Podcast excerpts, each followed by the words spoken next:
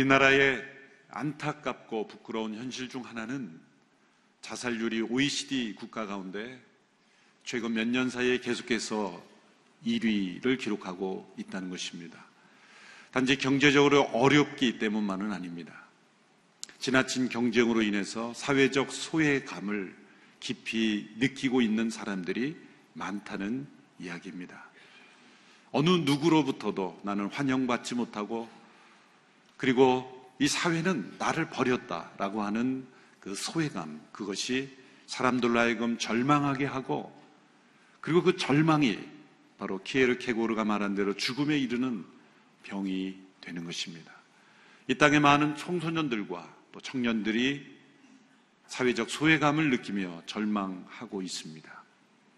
사회가 그들에게 소위 너희가 엘리트가 되지 않으면 우리는 너희를 받아들여 주지 않는다라는 메시지만 계속 보낸다면 그들은 계속해서 절망 가운데 빠져 있을 수밖에 없습니다. 이 땅의 많은 이주민들도 소외감을 느낄 수 있는 사람들입니다. 만일 사회가 그들에게 우리는 당신을 환영하지 않는다 라는 메시지를 보낸다면 그들 또한 절망할 수밖에 없습니다.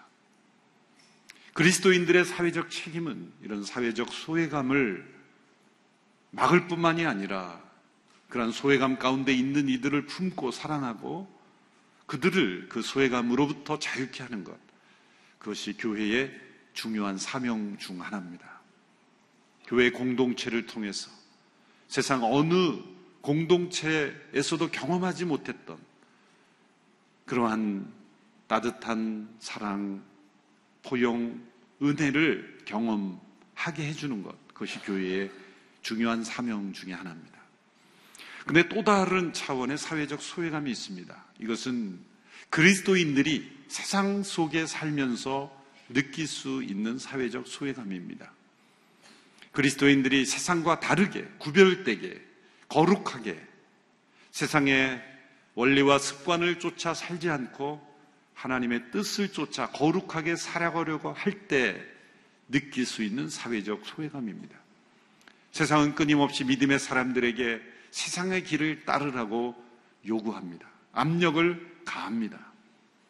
때로는 소외시킬 뿐만 아니라 불이익을 주기도 하고 때로는 고난을 주기도 합니다. 믿음의 사람들이 하나님의 말씀대로 경건하게 살고자 하는 자는 핍박을 받으리라. 그 성경의 시대뿐만 아니라 오늘 이 시대에도 정말 이 땅에서 경건하게 살고자 하면 우리는 사회로부터 소외감을 느낄 수밖에 없습니다. 그리스도인들이 사회적 소외감을 만일 두려워하고 그런 소외감을 회피하려고 한다면 우리는 세상 속에 끌려가고 휩쓸려 가는 인생이 될 수밖에 없습니다. 베드로 전서는 바로 이렇게 믿음의 사람들이 사회적 소외감을 느끼고 그리고 그 사회로부터 때로는 불이익, 차별, 그리고 핍박을 받고 있는 상황 가운데 있는 성도들을 위해서 쓰여진 편지입니다. 소아시아 지역, 지금의 터키의 타울루스 산맥이라고 하는 그 지역 일대에 흩어져 있는 그리스도인들, 그 성도들에게 AD 60년 중후반 경에 베드로에 의해서 쓰여진 편지입니다. 그들은 믿음의 사람들이었습니다. 그런데 그들은 사회적으로 소외받고 있었습니다. 사회적으로 주변인이었을 뿐만이 아니라 그들은 믿음의 삶을 살기 때문에 사회로부터 여러 가지 어려움을 겪고 있었습니다. 지역사회로부터 조롱과 조소를 받고 있습니다. 우상숭배에 참여하지 않는다 그래서 여러 가지 차별도 받고 있었습니다. 아직 로마 제국에 의해서 이제 이 시기가 지나가면 로마 제국에 의해서 조직적이고 국가적인 박해가 시작되기 직전에 그러한 분위기가 무르익고 있었을 바로 그때입니다. 그러한 믿음의 사람들에게 베드로가 그들을 위로하고 격려하고 그들을 믿음 위에 바로 세워주기 위해서 쓰여진 편지가 바로 베드로 전서입니다. 이러한 상황이 오늘 이 시대의 서구 사회의 그리스도인들의 모습 그리고 우리나라의 현실에도 이제 적용되는 말씀이 되어가고 있습니다. 사실 오랫동안 서구 사회에서는 이 베드로 전서의 말씀을 깊이 사랑하지 않았습니다. 오히려 핍박 속에 있는 그리스도인들, 제3세계 믿음의 삶을 살지만 사회로부터 소외받고 차별받고 배척받고 있는 성도들은 이 베드로 전서의 말씀을 깊이 사랑했어요. 미국의 그리스도인들에게 가장 좋아하는 성경의 책 한 권을 고르라고 한다면 결코 나오지 않았던 책이 베드로 전서였습니다. 왜냐하면 이 말씀이 자신들의 삶 속에 깊이 적용되는 그런 면에 있어서는 우선순위가 떨어졌다는 거죠. 그런데 요즘은 다릅니다. 왜냐하면 유럽이나 서구 사회에서 믿음의 삶을 산다는 것은 오히려 사회적 주변인이 되어버리는 거예요. 자신의 신앙 고백을 뚜렷이 하는 것이 오히려 사회로부터 불이익을 받고 그러한 시대가 되어버리고 있다는 것이죠. 바로 베드로 전서의 독자들이 처했던 상황입니다. 우리나라도 사실 마찬가지가 되어가고 있어요. 어떤 지도자의 자격을 논할 때 자신의 신앙 고백이 뚜렷하게 고백하는 것을 종교 편향이란 이름으로 시비를 하고 공격하는 그런 시대가 되어버렸지 않습니까? 불신자들이 이끌어가는 이 시대, 이 세상 속에서 믿음의 사람이 자신의 올바른 신앙으로 살아가는 것이 오히려 사회적 주변인이 되어버릴 수 있는 그런 시대입니다. 그것이 만일 나에게 불이익을 가져다 주고 나에게 때로 사회적 소외감을 가져다 줄 때 우리는 어떻게 그런 세상에서 살아가야 할 것인가? 서구 사회는 이미 포스트 크리스텐덤 시대라 그러죠. 이미 교회가 지역사회의 중심이 되었던 시대를 넘어서는 교회가 사회로부터 밀려나고 배척받는 그런 시대. 과거 유럽의 수많은 교회들이 지역사회의 중심이 되어버렸는데 지금은 다 문화재가 되어버렸고 폐허가 되어버렸고 사람들의 발길이 끊긴 그런 시대. 그런 세상 속에서 우리는 어떻게 살아야 할 것인가? 그 대답이 바로 이 베드로 전서를 통해서 우리에게 주시는 말씀인 것입니다. 그 대답은 이 세상에서 우리는 나그네임을 기억하라. 라는 말씀을 주십니다. 오늘 본문 1절, 2절의 말씀을 같이 함께 읽겠습니다. 시작. 예수 그리스도의 사도 베드로는 본도와 갈라디아와 갑바도기아와 아시아와 비두니아 지역에 흩어져 사는 나그네, 곧 하나님 아버지의 미리 하심을 따라 성령의 거룩하게 하심으로 예수 그리스도께 대한 순종과 그분의 핏부림을 얻기 위해 택하심을 받은 사람들에게 편지를 씁니다. 은혜와 평강이 여러분에게 더욱 풍성하기를 빕니다. 소아시아 지역에 흩어져 살고 있는 믿음의 사람들을 나그네다 이렇게 표현했습니다.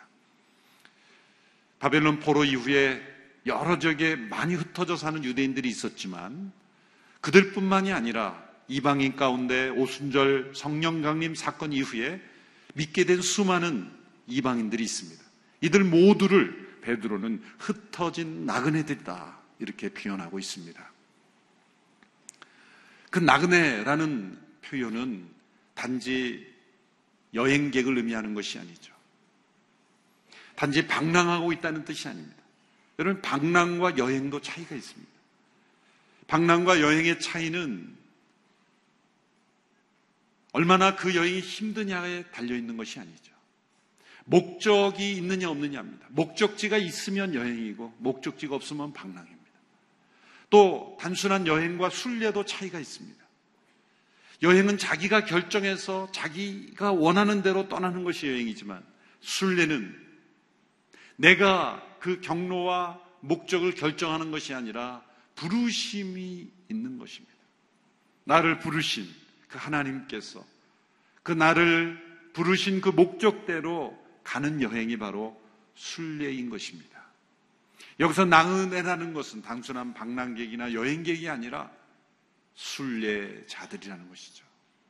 하나님의 부르심을 따라 이 땅을 일시적으로 여행하고 있는 순례자들. 그것을 나그네라는 표현으로 번역된 것입니다. 우리가 이 땅을 살아가면서 이 땅을 잠시 머무는, 잠시 지나가는 하나님의 부르심을 따라 이 땅이 우리의 영원한 목적지가 아니라 지나가는 우리는 이 땅의 순례 여행객이다. 이런 의식을 가져야 한다는 것이죠. 그런데 베드로는 이들을 다른 표현으로 설명합니다. 이 나그네를 순례자들로 바뀌게 한 이유는 무엇일까? 그것은 성삼일체 하나님의 놀라우신 역사가 함께 하는 사람들이기 때문이다라는 거죠. 너희는 그저 어쩔 수 없어 흩어져 사는 사람들이 아니다. 너희 한 사람 한 사람에게는 성부 하나님, 성령 하나님, 성자 하나님의 놀라우신 역사심이 함께 하시는 사람이다. 하나님의 미리 하심을 따라 성령님은 거룩하게 하시고 그 목적은 바로 우리 한 사람 한 사람을 예수 그리스도의 그 피뿌림을 얻게 하시기 위해서 우리를 택하신 사람들이라는 거죠. 오늘 본문 2절에 바로 그렇게 말씀하고 있습니다. 하나님 아버지의 미리 하심을 따라 성령의 거룩하게 하심으로 예수 그리스도에 대한 순종과 그분의 핏부림을 얻기 위해 택함을 받은 사람들이다. 여러분 우리 한 사람 한 사람에게 하나님께서 이 놀라운 역사로 함께 하심을 체험할 때 우리는 이 땅을 순례자로 살아갈 수 있는 것입니다. 십자가에서 흘리신 예수님의 그 보혈이 우리에게 뿌려진다. 이런 표현을 했어요. 피 뿌립니다. 십자가에서 흘리신 예수님의 그 피 흘리심은 역사적 사건입니다. 그러나 과거의 피 흘리심의 사건으로 끝나는 것이 아니라 그 흘려주신 십자가의 피가 우리 한 사람 한 사람에게 뿌려지는 것입니다. 그 피뿌림을 통해 우리를 구원하시고 우리의 삶을 인도하시고 그리고 우리를 거듭나게 하시고 우리의 영원한 생명을 허락하신다는 거예요. 3절의 말씀을 보십시오. 우리 3절의 말씀 같이 읽습니다. 시작. 우리 주 예수 그리스도의 아버지 하나님을 찬양합니다. 하나님께서는 그분의 풍성하신 궁유를 따라 우리를 거듭나게 하시고 예수 그리스도를 죽은 사람들로부터 살리시어 산 소망을 얻게 하심으로 그랬습니다. 하나님의 미리하심을 따라 성령의 거룩하게 하심으로 예수 그리스도의 핏부림을 통해 우리를 거듭나게 하신다는 거예요. 우리가 이 땅에 생명으로 태어난 순간이 있죠. 우리가 이 세상에 태어날 때 우리가 존재하게 된 이 세상이 있었잖아요. 그것처럼 우리 안에 예수님의 핏부림으로 거듭난 새 생명이 거듭 태어남으로 거듭 태어나는 생명이 있을 때 그 생명이 존재하는 세상이 있을 거 아닙니까? 우리는 육신의 생명으로만 존재하는 존재가 아니라는 거죠. 우리 안에는 예수 그리스도의 핏부림으로 거듭난 영원한 생명, 새로운 생명이 우리 안에 있습니다. 우리 육신의 생명이 이 땅에 존재하듯이 우리 안에 거듭난 새 생명이 존재하는 그 세상이 존재한다는 거예요. 우리 안에 거듭난 영원한 생명이 존재하는 세상은 이 세상이 아닙니다. 영원한 생명의 세상입니다.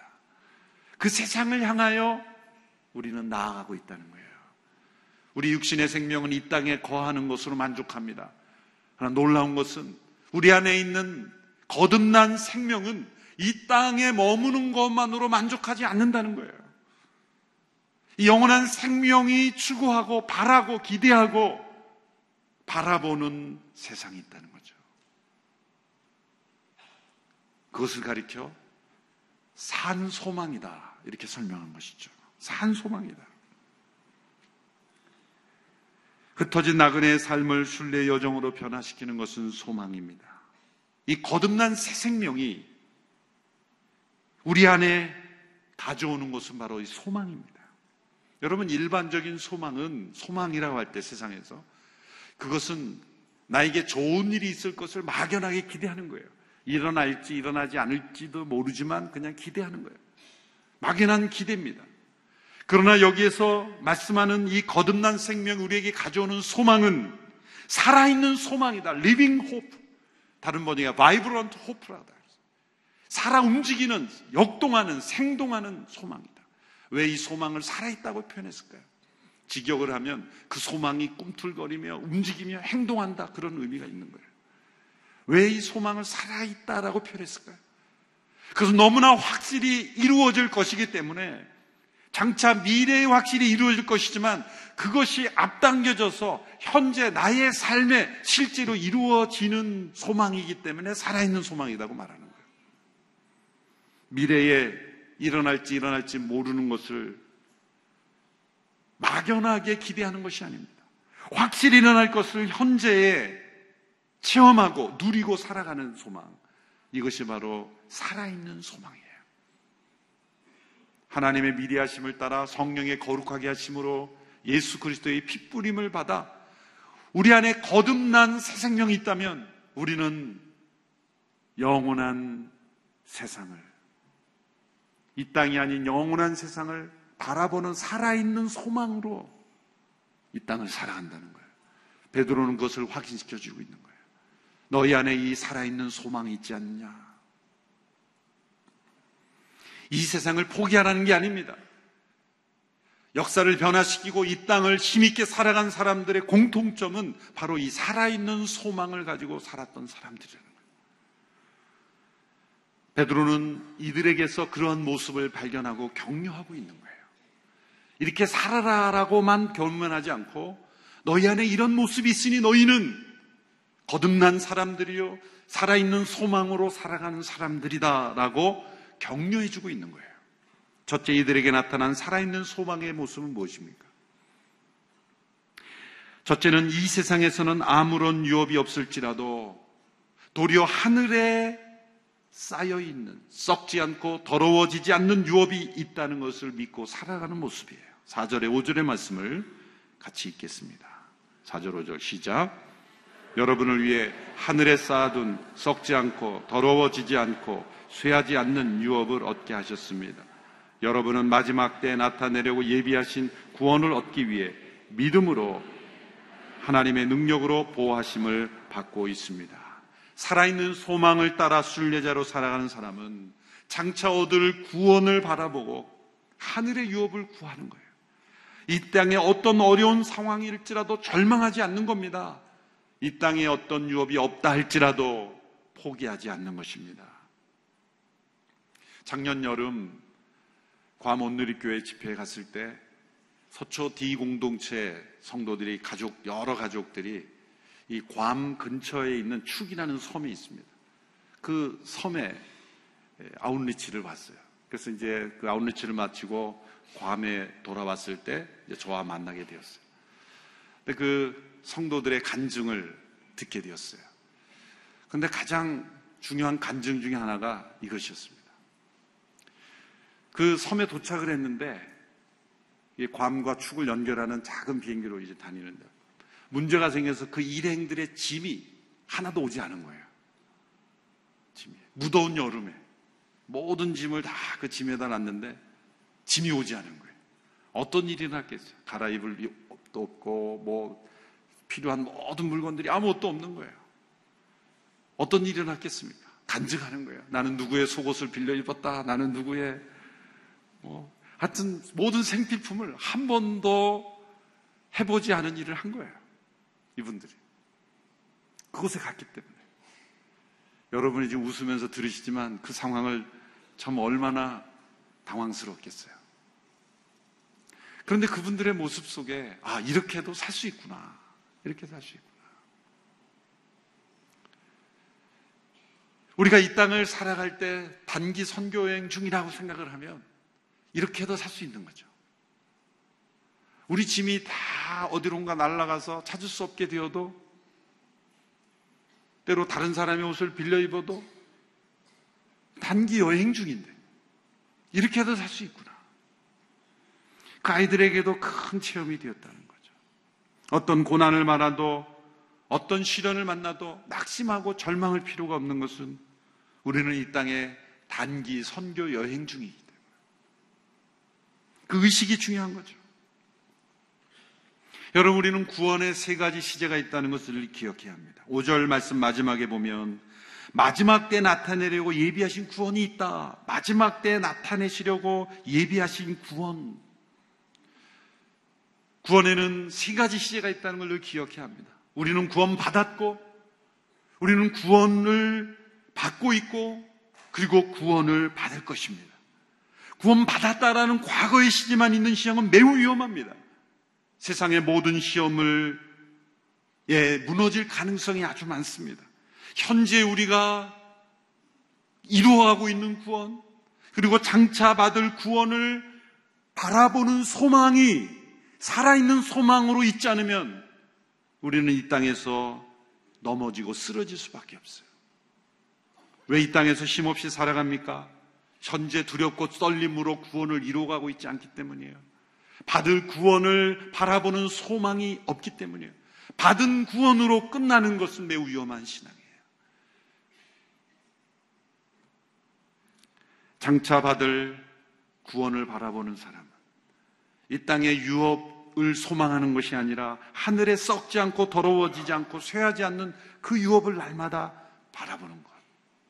그것이 바로 나그네로 이 땅을 순례자로 살아가는 첫 번째 모습입니다. 두 번째, 이들에게 나타나는 순례자의 모습은 어떤 모습이었습니까? 이 세상에서는 온갖 시험을 당해 근심할지라도 도리어 크게 기뻐할 수 있는 모습이었습니다. 6절, 7절의 말씀 같이 함께 읽겠습니다. 시작. 그러므로 여러분은 이제 온갖 시험을 당해 잠시 근심하게 됐으나 오히려 크게 기뻐합니다. 그것은 여러분이 당하는 믿음의 시련이 불로 단련해도 없어질 금보다 더 귀해 예수 그리스도께서 나타나실 때 칭찬과 영광과 존귀를 얻게 하려는 것입니다. 세상에는 우리의 믿음을 흔들고 근심하게 하는 많은 시험들이 있어요. 한 가지 시험을 통과하면 또 다른 시험이 옵니다. 동시다발적으로 우리에게 나타나기도 합니다. 평생 동안 시험이 없을 수는 없어요. 일시적으로 없을 수는 있지만 한 번도 나는 시험 당하지 않는다. 거짓말입니다. 우리를 시험하게 하는 근심이 없기를 바라지만 한편으론 이런 시험이 없다고 한다면 우리가 얼마나 쉽게 교만해지겠습니까? 우리가 구원받았다고 하지만 얼마나 하나님 없이 자기 자신에 만족하고 이 땅에 만족하며 살겠습니까? 우리에게 주어진 시험은 우리의 믿음을 연단시키고 정결케 하고 진정한 믿음인가를 확인하는 중요한 과정인 것입니다. 그래서 하나님께서 우리에게 시험을 허락하십니다. 그런데 살아있는 소망을 가진 사람들은 이런 시험 속에서 잠시 근심할지라도 오히려 그 시험이 그 근심이 변하여 큰 기쁨으로 변화된다는 거예요. 우리 믿음의 생활에서 하나님 앞에 큰 기쁨을 겪는 그 것을 뒤집어 보면 다 시험거리였어요. 나에게 이런 근심거리가 있었지만 믿음 안에서 그것을 재해석하고 믿음 안에서 그것을 바라보게 될 때 그것이 나에게 큰 기쁨의 근원이 되었다는 거예요. 세상은 이해할 수 못하는 역설입니다. 어떻게 근심이 큰 기쁨이 될 수 있는가? 여러분 바다의 어느 해역에 가면 이 표면에 흐르는 그 해류와 그 깊은 해저 속에 있는 심층수라 그러죠. 깊은 바다 속에 흐르는 해류가 정반대로 흐를 수도 있다는 거예요. 아니 어떻게 표면 위의 바다 해류의 방향과 그 밑에 있는 물의 흐름이 다를 수가 있는가? 서로 충돌되지 않고 다르게 흐를 수 있다는 거예요. 여러분 우리의 인생의 표면에는 그 근심거리들이 늘 몰아닥치지만 우리의 마음 깊숙한 곳에는 기쁨의 파도가 흐르게 될 줄로 믿습니다. 캄캄한 밤에 더욱 반짝이는 별을 볼 수 있는 것과 마찬가지예요. 밝은 대낮엔 반짝이는 별을 볼 수 없습니다. 근심을 가져오는 시험의 때 우리는 더욱 살아있는 소망으로 기뻐할 수 있는 것입니다. 세 번째, 살아있는 소망을 가지고 살아있는, 살아가는 이 성도들의 모습은 어떤 모습입니까? 이 세상에서는 그리스도를 보지 못했을지라도 도리어 더욱 믿고 사랑하고 기뻐하는 모습입니다. 8절 9절의 말씀 같이 읽습니다. 시작. 여러분 그리스도를 보지 못했으나 사랑합니다.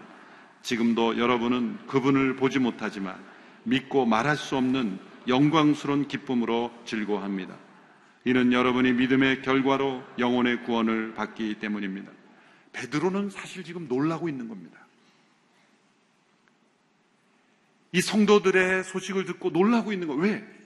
이 흩어진 나그네로 표현되는 믿음의 사람들은 한 번도 예수님을 만난 적도 없고 함께 교제한 적도 없고 직접 예수님 말씀을 들은 적도 없어요.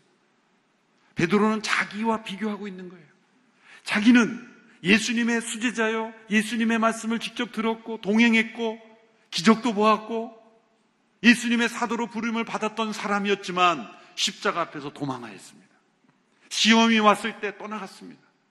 근데 이들은 한 번도 예수님을 보지 못했지만 자기의 성령 받기 이전에 자기의 모습과 대조해 볼 때 너무나 대조가 되는 거예요.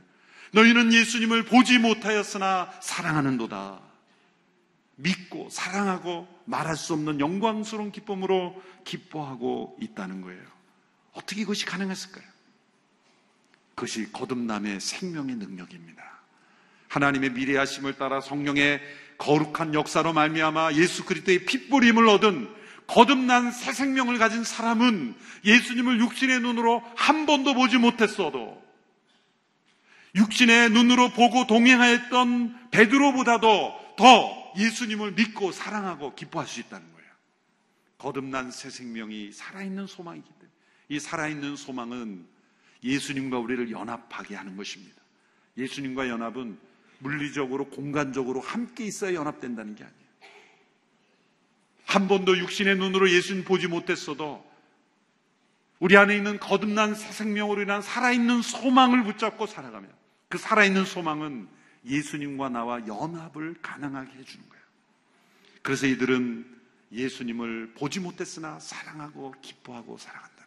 이것이 살아있는 소망이 있는 성도들의 모습이에요. 이 세상의 유업에 집착하지 않고 하늘의 유업을 바라봅니다. 이 세상에 여러 가지 근심의 시험거리가 있다 할지라도 큰 기쁨으로 살아갑니다.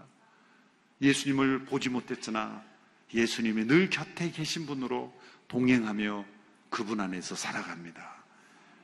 믿고 사랑하고 영광스러운 기쁨으로 그분을 즐거워합니다. 이것이 살아있는 소망을 가진 사람들의 고백입니다. 우리가 이 세상에서 이런 살아있는 소망으로 살아가는 순례자가 되기를 원합니다. 이 땅에 초점을 두고 소망을 두고 살아가는 사람이 아니라 하늘에 소망을 두고 살아가는 우리 모두가 되기를 축원합니다. 말씀을 맺으면서 그래서 이러한 고백을 담은 하늘 소망이라는 찬양을 제가 우리 목회자들에게 부탁했습니다. 우리 일부 예배만 특별히 이 찬양을 듣고 우리 함께 말씀을 맺도록 하겠습니다.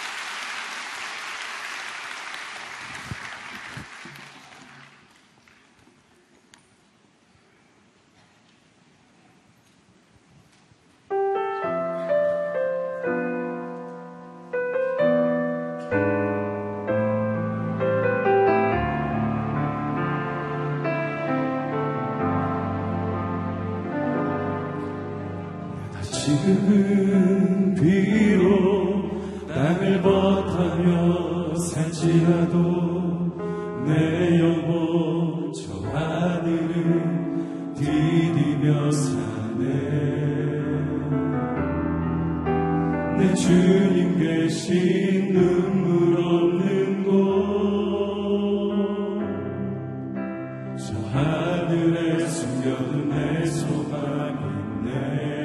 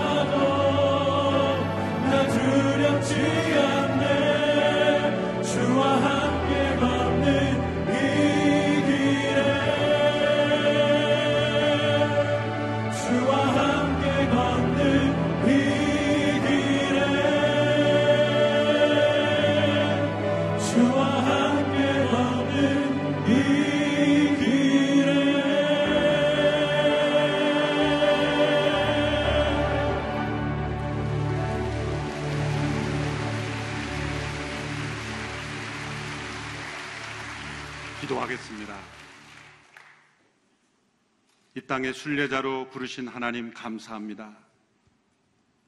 이 땅에 소망을 두고 살아가는 자들이 아니라 하늘의 소망을 두고 살아가는 저희들이 되게 하여 주옵소서. 우리를 거듭나게 하시고 살아있는 소망으로 살게 하신 은혜에 감사합니다. 어떤 시험과 어떤 시련이 올지라도 때로 고난 속에서도 큰 기쁨으로 승리하는 저희들이 되게 하여 주옵소서. 육신의 눈으로 보이지 않는 예수님, 그러나 우리 믿음의 눈으로 살아있는 소망의 눈으로 날마다 주와 동행하며 살아계신 주님 모시며 살아가는 저희들이 되게 하여 주옵시고 이 세상을 승리하게 하여 주시고 이 세상을 변화시키는 하나님의 사람들이 되게 하여 주시옵소서 예수님의 이름으로 기도함나이다. 아멘. 다 같이 일어나. 이 프로그램은 청취자 여러분의 소중한 후원으로 제작됩니다.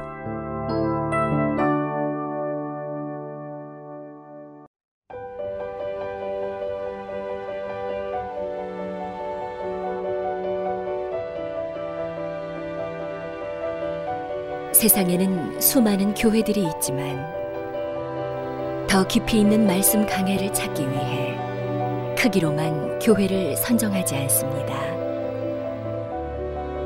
보다 좋은 영적 콘텐츠를 더 많이 나누기 위해 방송비를 받지 않습니다. 1년 365일 복음만 전하고 싶어서 우리는 광고를 하지 않습니다. 온누리의 복음을 땅끝까지 CGN TV와 함께 땅끝 선교사가 되주세요.